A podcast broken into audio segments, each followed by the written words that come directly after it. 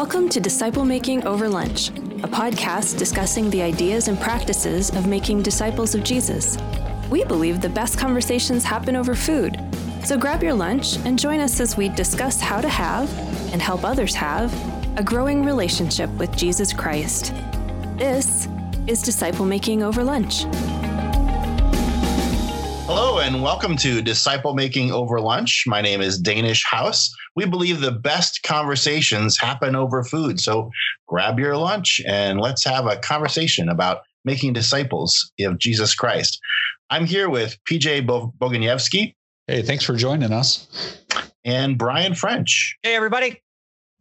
Now, we hope you enjoy uh, this conversation. This is part one of a conversation that we had with uh, Bill Davis. And and I got to be honest, Danish, I I I was a little concerned. I was a little skeptical when you first suggested that we have uh, Bill Davis on to talk about this potential topic. I mean, yeah, disciple making at the end of life. I mean, right. I thought about okay, so he's going to talk about two things: how to share the gospel, and I'm, you know, that's kind of like okay, listen, you've got 10 minutes. Do you want to be sure about where you're going in eternity? And then, you yeah. know, that's it. And then otherwise, you'll be with me in paradise. What, right. What is, yeah. right. And you've got 10 minutes to decide.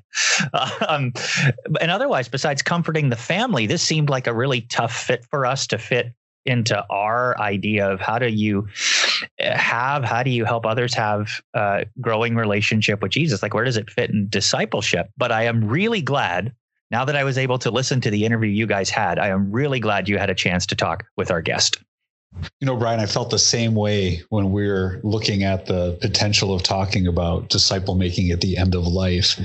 But I really enjoyed chatting with Professor Davis. I mean, it was a great conversation. He had some really great insights and some practical advice about, well, you know, death. And uh, I found it incredibly helpful. So, Danish, how did you come upon this book and this topic? Yeah, I, I a couple years ago I read a book by a guy named Atul Gawande. It was called Becoming Mortal or Being Mortal. About, yeah, it's all about end of life questions and sort of quality of life and, and that sort of thing. And it was a good book. It was very profoundly impactful. It caused me to think a lot about these questions. Um, and I saw uh, recently in World Magazine, um, world publisher Joel Belz uh, had, uh, did a, a, little one page article on this book, Bill Davis's uh, uh, departing in peace, biblical disciple, biblical decision making uh, at the end of life, and um, uh, it sounded to me like a, a, book that was taking some of the insights that were in uh, Gawande's book, uh, and and sort of asking Christian questions about the end of life. And I, I thought it was a really powerful thing. And and you know, in my church, we, you know, most churches you have a lot of funerals, right? And people uh, going into the hospital and and having to make tough decisions. And I thought, wouldn't it be great to to read some of these questions and work through some of these questions from a Christian framework? And I got the book, and I was not disappointed. I'm excited to be able to share this book and share this interview with Bill Davis with our listeners. All right, well, let's go to part one of our interview with Bill Davis. Hey, welcome to Disciple Making Over Lunch. And uh, today, PJ and I uh, have the opportunity to talk with Dr. Bill Davis. Uh, Dr. Bill Davis is professor of philosophy at Covenant College. He's the adjunct professor of systematic theology at Reformed Theological Seminary and is an elder in the Presbyterian Church in America. Presbyterian Church in America, and uh, he's written uh, a book called uh, "Departing in Peace: Biblical Decision Making at the End of Life." Uh, Dr. Davis, welcome to the podcast. It's great to be here. We're delighted to be able to talk to you uh, today. I've uh, been really blessed by your book, and I'm excited to have the opportunity to to introduce it to some of our listeners. Your book Dr. Davis is, I mean, Bill. Sorry, we said I can call you Bill. Yeah, please do. I'm such a fan. I can call Bill no. Bill. Bill, your book is intended to help intended to help Christians to think about end of life care, right. um, and and uh, specifically decisions about what sorts of care uh, uh, a Christian might be interested in receiving at the end of life, and what sorts of care um, might a Christian decide to end for various reasons? Yeah. What what brought you into thinking about these kinds of things? So, uh, 25 years ago, a little more than that, I was uh, I had taken a philosophy position at a liberal arts college in Northeast Ohio, and the chair of the department came to me and said the, the local hospital would like to have somebody from our department serve on their ethics committee. They're looking for somebody with expertise in ethics. I was teaching ethics, uh, undergraduate ethics, and I said, "Well, of course, that would be the sort of thing that I would do. That would be an that would be a good outlet for my training. I have a seminary degree, uh, not an MDiv.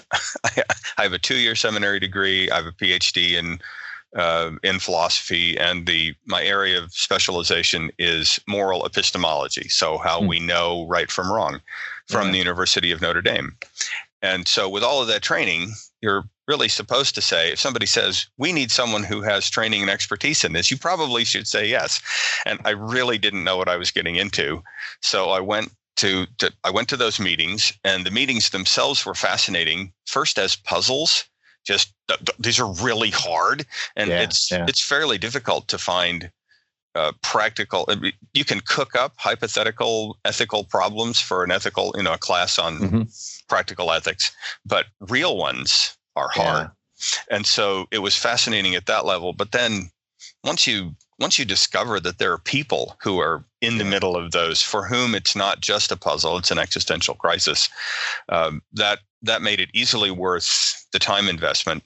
And then when so I was uh, volunteered mostly by someone else in the first case, and then when I moved to Chattanooga and started at Covenant, it turned out that my the physician uh, early on I got a you know you get a doctor who you're going to see every year to you know to tell you how you need to change your life but you don't want to. Well he was uh, he was the chair of the ethics committee at the large Catholic hospital in town. And at the first meeting he said uh, uh, he told me that he was the chair. I said, "Well, do you need volunteers?" So in that case, I volunteered, and so that was 20 years ago, and so I've been a volunteer at the local, the big local Catholic hospital for 20 years now, and so that would have been that. That doesn't get you to this book though. It it just gets you to. It's a really good idea for Christians to go and be involved locally, where you can help people make better decisions and especially for better reasons. But there was a pattern that the easily most hospitals, the cases that end up being problems that have to go to an ethics committee. They have to hmm. do with matters having to do right around the end of life, almost always with families who are divided. So you have a patient in the in the bed who can't can no longer make decisions Mhm. and may never again be able to make decisions.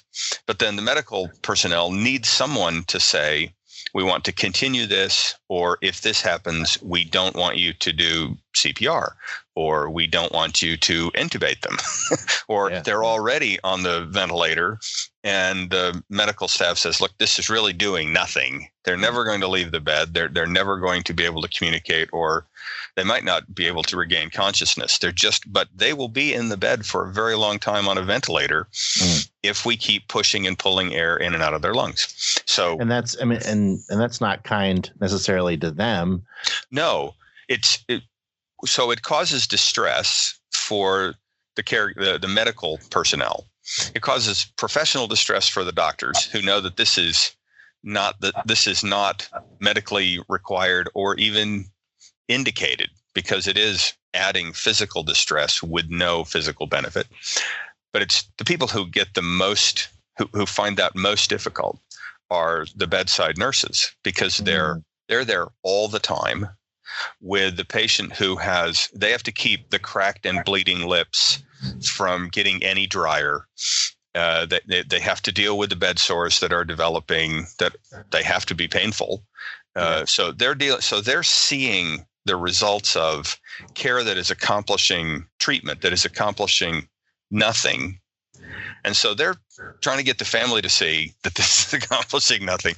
And the worst part about it was the people most likely to the, kind of people most likely to ask for care to go on and on and on and on and on. And I, don't mean that they wanted care discontinued. They wanted aggressive treatment to go on and on mm-hmm. forever.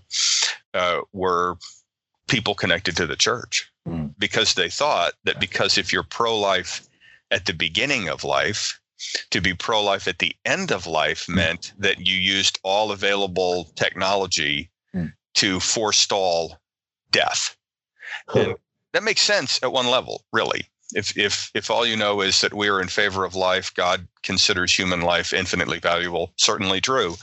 But then they extended that to we need to use all the machines. Every every machine, yeah. So that's how that's how it became something that I needed to write about because they don't the, the people who are making decisions for those reasons are not going to be impressed with a secular argument right. that because all they hear is it's time to give up.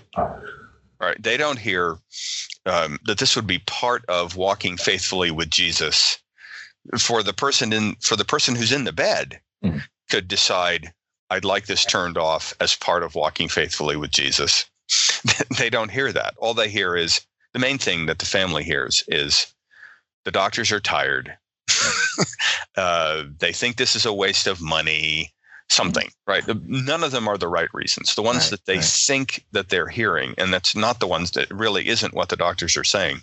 And so but to see that case that sort of case happened more than once a month for mm. a decade. Yeah um, and so I, I got started working on so what would it take to build an argument from scripture up not from i think this is probably medically the best thing how could I build a biblical argument to get to it?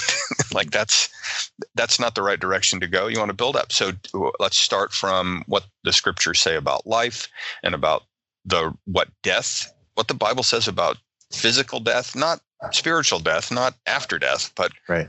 What does it say about physical death and especially about clinging to life, devoting massive amounts of resources because that's what we can do now. And so part of it is you're answering questions that the technology at the time the Bible was written, yeah, uh, it well, and and it's one of the things that uh, surprised me when I got into the research is how very very recent all of this is. Hmm. Um, all of this being uh, the, the sort of medical ability to sustain life after the body has decided, hey, this is not working.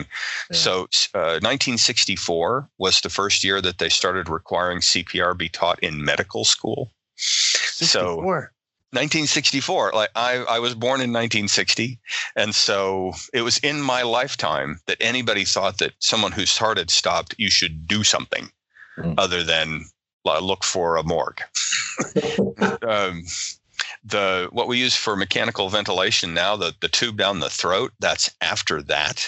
Mm. And kidney dialysis, those are the big three things you need if your body's trying to shut down. If you can support all three of those, and sometimes that's exactly what you need in order to support the system while it recovers from an infection, um, some kind of dysfunction like a like a heart valve is uh, significantly compromised. I've learned a lot of medicine along the way too, but I never pretend that I'm that kind of doctor. But I certainly can I can remember things that doctors have said about it. So all of this has been within my lifetime, and almost all of it happened at exactly the same time that the Supreme Court made abortion legal. Mm. Which means that at the very same time that the church should be trying to figure out what to do with end of life life, mm. it's all in for right. beginning of life life. And so uh, that that's how it ends up being the sort of thing you don't really talk about because it looks like you're a merchant of death. You're saying uh, there's time when we're going to we're going to realize that medicine doesn't it's reached the end of what it can do Mm. And we're going to ex- we're going to accept death, even though we could keep that body alive. Mm. Um, typically, the body's kept alive with the person either uh, minimally conscious or less than that, um, mm. but certainly not able to carry on anything like ordinary spiritual life.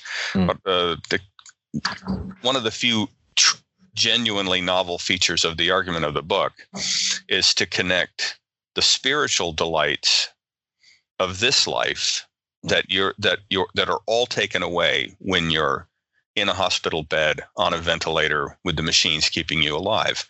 You're yeah. not you're you are not engaging with God's word. Even if you're conscious, you're not part of a worship service. You're not receiving the sacraments in the ordinary way.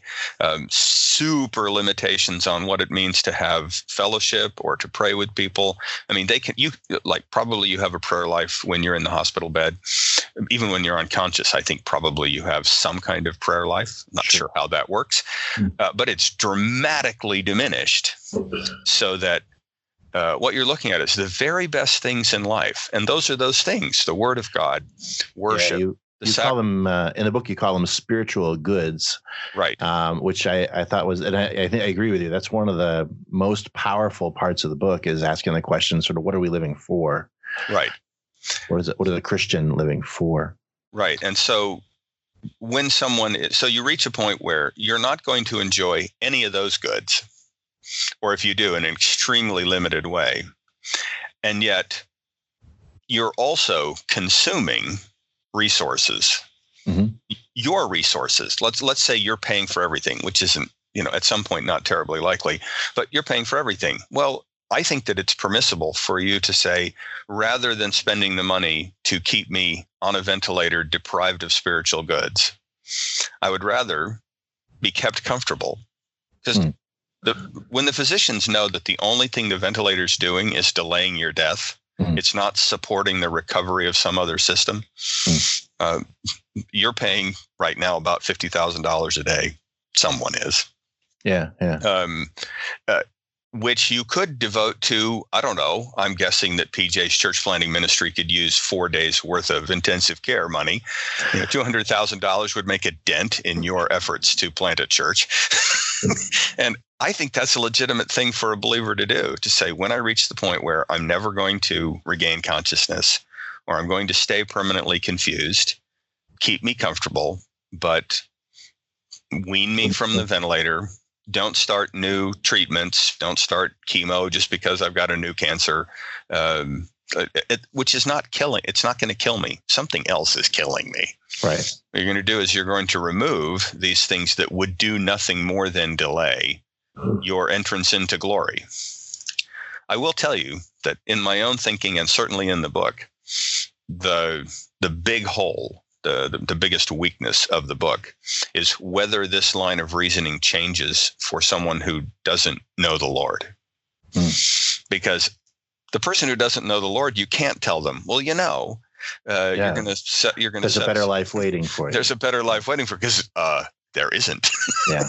um, and that that part of uh, my whole way of thinking about it was put to a, a, serious test when my mother-in-law who is not a believer died last june mm. and she was not capable of making decisions for herself and so my wife was the one who was making decisions for her so um, I th- what the what the law says and what the doctors want is for you to give the answer that that the patient would give to whatever right. question.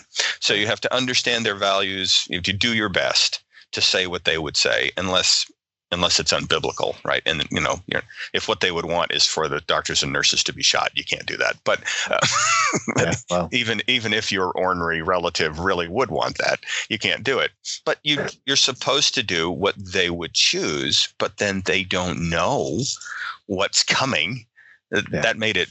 That makes it. I don't think it changes the the decisions that you make, but it makes it much more difficult. most most recently, my my brush with this question uh, came with a, a, person who attended my church, uh, and she attended sort of sporadically, but she became gravely ill, mm-hmm. and uh, she uh, also was intensely paranoid, and she believed that everyone was uh-huh. trying to kill her, and uh, and she had no family in the area as far as we knew, and she had no no, no real friends. And uh, the doctors were looking to me as her pastor, as a person to talk to about these end of life decisions. She was able to talk and she was able to make her wishes known.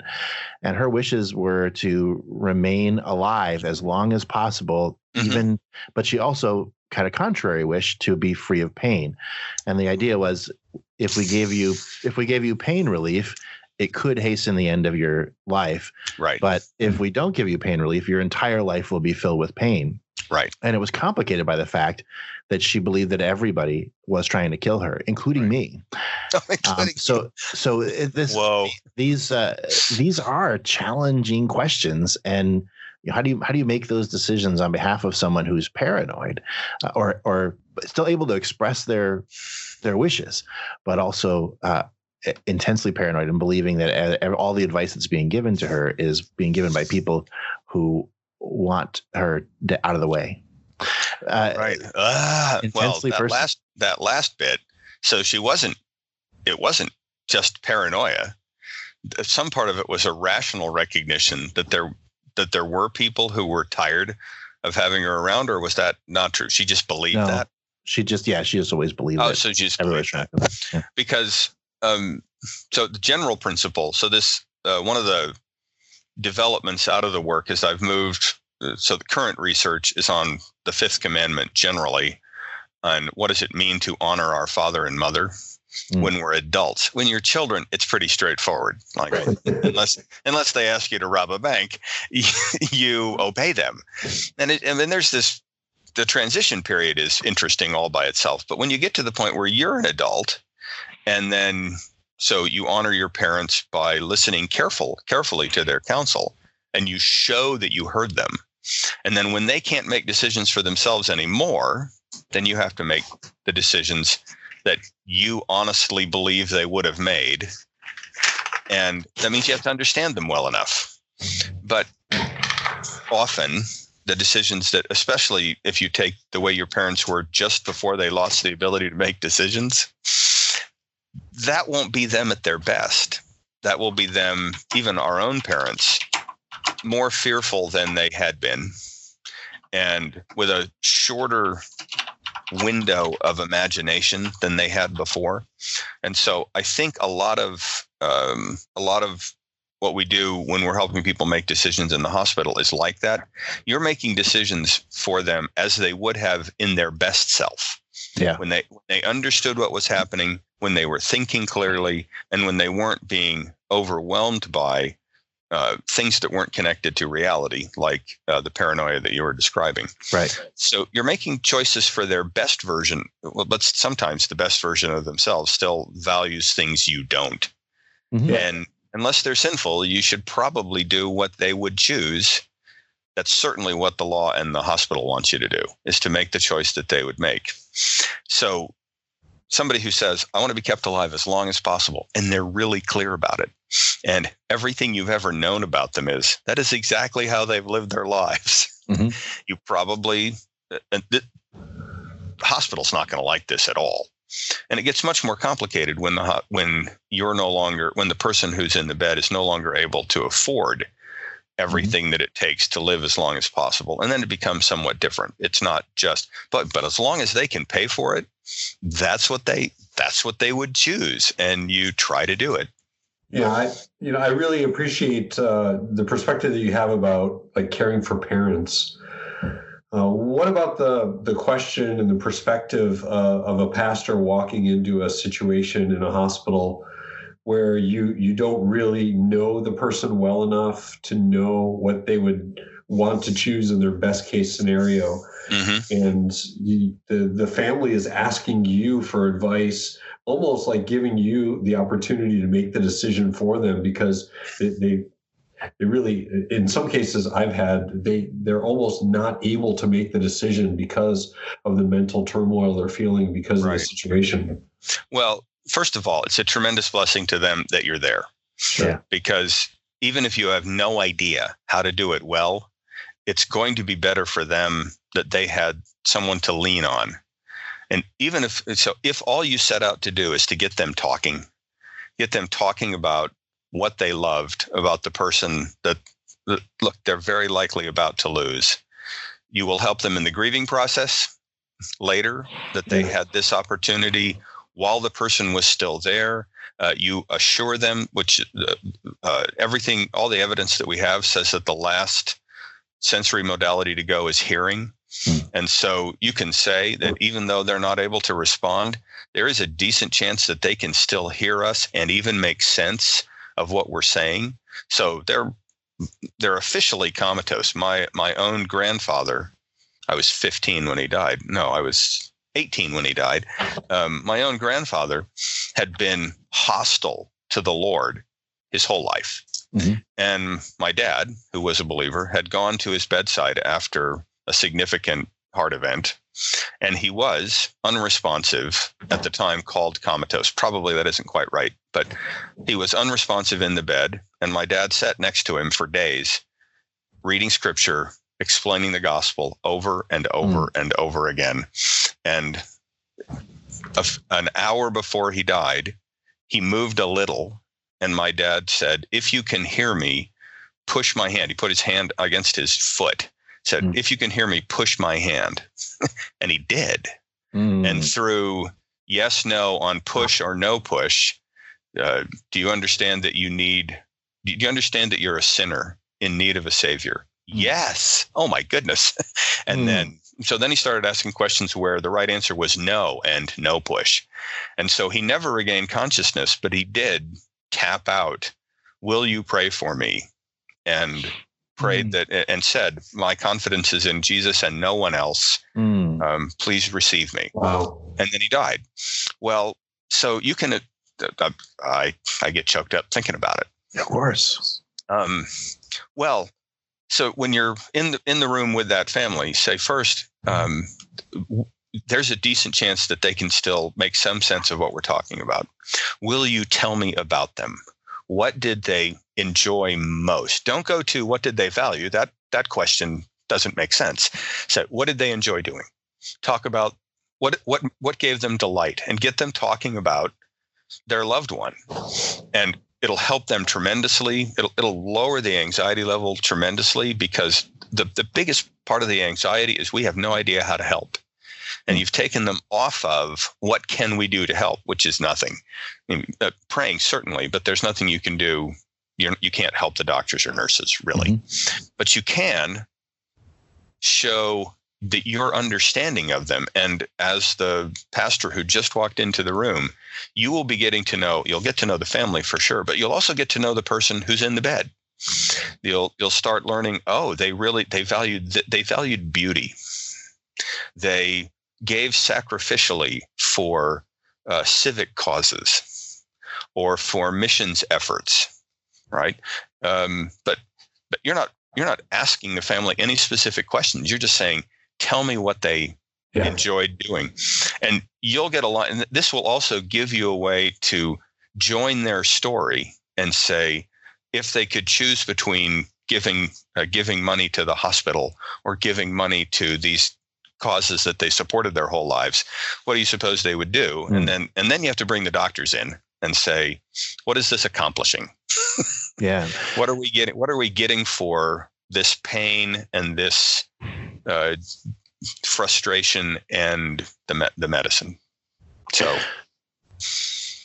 yeah, can help them that can be a tremendous uh, blessing to the family. They need somebody to listen to them, and they need someone to help them to s- start talking about the things that mattered in that person's life, mm-hmm. um, that still matter to them um, in in their life.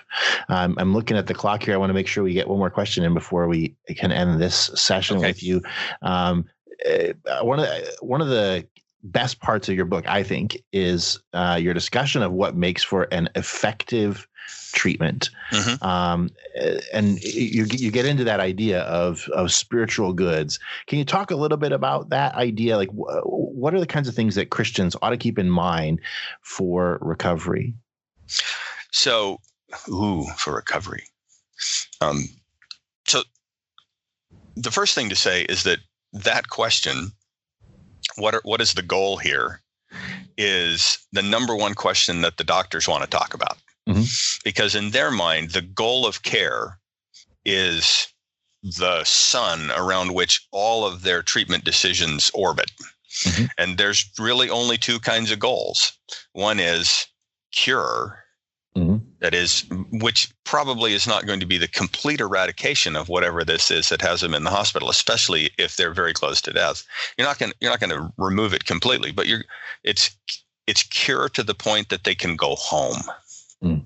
It's not going home. It's it's going home to resume the activities that matter to you. It's very it's not likely that you'll go home and and go back if you were running two miles a day. You're not get, you're not going back to that, but you're going back to what mattered to you, which was uh, to live independently, maybe, or to contribute to the household, or to go back to the assisted living facility and eat lunch with your friends and play bridge, whatever it is. So.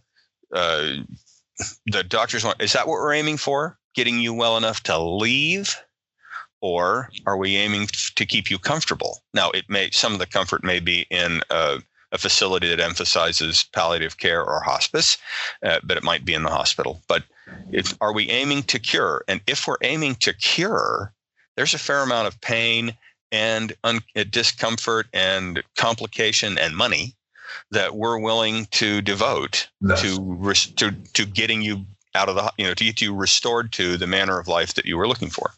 But if the goal is comfort we are not we're, everything's going to focus on maximizing the activities of your life in a way there's still going to be some pain involved but we're going to we're going to manage it. And it's going to come at the you probably are going to die a little sooner but you'll be mm-hmm. comfortable. So so that's the first thing to ask is what are we trying to do? And so in, in my own advanced directive it says if the goal if the goal of care is cure i want my wife to consult this doctor yeah, yeah, yeah. and if the goal of care is comfort i want my wife to consult this doctor because uh, they're they're experts at different things mm. and but they but once you once you give the medical people the permission to say oh we are going into this project we know how to do this project. Now, if it's comfort, there's still effective is going to effectiveness is always relative to some end. Right. So effective towards cure or effective towards comfort. So what's what are the distinctly Christian ends that treatment is aiming towards?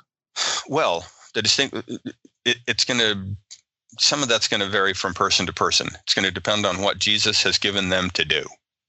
So oh. some people some people are wealthy, and uh, Jesus equipped them with the means to bless people with financial support. Mm. They should be thinking about that. How does God want me to use that? Other people have been have been gifted with time and energy, and a certain uh, there's all sorts of different skills. Some people are very good at at encouraging other people, and so from the hospital bed, you could even say, I would like I would like my comfort plan to be one so we could keep you maximally comfortable by giving you uh, medication that would depress your ability to write a note of encouragement to someone. Mm-hmm. You just wouldn't be able to think clearly enough to to remember what you were doing from the beginning of a sentence to the end, right? And but if if you have a gift of encouragement, you may say, "I'm willing to be a little less comfortable physically comfortable so that I can continue that ministry. Hmm. So that would be a distinctly Christian end. Here's another one where you might accept a, a, fairly significant amount of discomfort, and that is to be reconciled to people that you've wronged. Oh yeah. Um, I I have known people who have kept the machines on, even though otherwise they wouldn't, because they wanted to stay alive long enough for the person that they had wronged to respond to their request for yeah. forgiveness. And, and and I think that's a perfectly legitimate use of the medical ability to extend your life. So seeking reconciliation, uh, being an agent of reconciliation in your family. It does turn out that sometimes families are broken in a way where everybody being called to the bedside of the parent that they loved yeah. is is going to be an opportunity for them to mend wounds and broken relationships, and it'll happen right there. So you might say, um, it's going to take two weeks for my family to get off of work and get here. Mm. But I want to stay alive until they get here. Mm. And I think that's that would be a that's one of the things that's one of the resources one of the gifts that god has given you is the family and jesus says do the very best you can with all that I've given you. And that's one of them. Healing your family would be an excellent use. So you're talking about viewing your life as a stewardship and a stewardship of the gifts that God's given you. Absolutely. And and how do you how do you continue to serve in the role in which God has has appointed you? That role might change right when you're in the hospital, but but it uh, are you a, still able to function as a servant of Christ in the in the situation that you're right. in? Even in this diminished situation. I really enjoyed that interview. Uh, it's powerful stuff there. Uh, PJ, as you were listening, as you were part of this interview, now, what was it that you found most helpful? I think just the thought of us being uh, given permission to talk about death as you know, our culture says we shouldn't be talking about death that we we hold on to life with a firm grasp. And we we, we like don't want to die. But for christians we don't need to be afraid of death. We have heaven to look forward to and it's just a natural part of life. We are going to die. How can we disciple people in that kind of a position that it, that it's okay to talk about death it's okay to talk about heaven it's okay to be able to transfer from all of the things that we saw God doing in this life for the hope of what we're going to see God doing after death. I think for me, uh, the talk about how you can even leverage the last few days as a question of stewardship. So, what has Jesus given me to do? And asking a Christian who may be uh, on their deathbed uh, and or asking their family what would honor them well uh, in you know wealth and time and energy and recognizing that a doctor can only make you uh, cure you to be uh, able to function or make you comfortable and there will be a degree of pain depending on how you view what God has left for you to do. Whether that's I have a little bit of ministry left and I need just a few days in order to finish that up well, or uh, I need a couple of weeks in order to do this. And you know, for Bill to mention that uh, for many that's making reconciliation with enemies. Maybe that's making amends within the family, and it'll take a couple of weeks for everyone to get there. What I was really impressed in uh, of in that uh, statement was that it's a view that stewardship matters, and you could steward the last days that you have, even if you haven't done well in the days leading up to it. You can really steward the rest of your days well, even though you don't have a lot of energy, a lot of strength.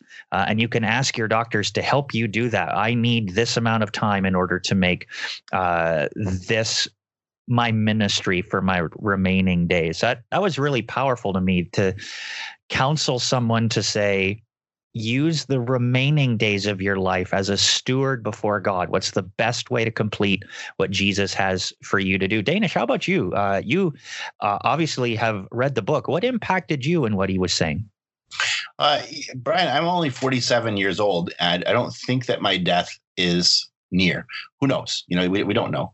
Um, but like you said, I mean, if if if this book is challenging us to ask questions, how do I use the re- the remaining days that I have to serve the Lord? That's a that's a valid question to ask when you're 37, when you're 27, when you're 17, right? Just as much as when you're 87. And so I think that for me, what really struck me is that that asking questions about what's the purpose of my death is is also very helpful in asking the question of what's what's the purpose of my life. So I think this book is really uh, a helpful book, not just for people who are approaching their deaths, and even not just helpful for pastors wanting to to counsel people who are approaching their death or their families, but also very profoundly helpful for every Christian to ask questions of what is the purpose of my life. I think Bill Davis helps us to ask those questions in from maybe an angle that we haven't thought of before. Um, so uh, that was for me really, really powerful. Um, so, hey, listeners, thank you so much for joining us for Disciple Making Over Lunch. It's been great having lunch with you. And this has been part one of our interview with Dr. Bill Davis. Don't miss part two of this interview, which is coming up in just a couple weeks, or any of our Discipleship Over Lunch podcasts by subscribing and leaving a comment on the podcast. Uh, we would love to hear from you. We're part of the district disciple making ministry team, the DDMT of the Northeastern District of the Christian Missionary Alliance. Um, and the DDMT offers support and resources to help equip leaders of children, youth, and adult ministries. You can you can get help from us. You can reach us. You can talk to us at nedcma.org. You can look under the ministries tab there for disciple making. Hey, thanks for, so much for joining us. I'm Danish House. Uh, we'll see you next time.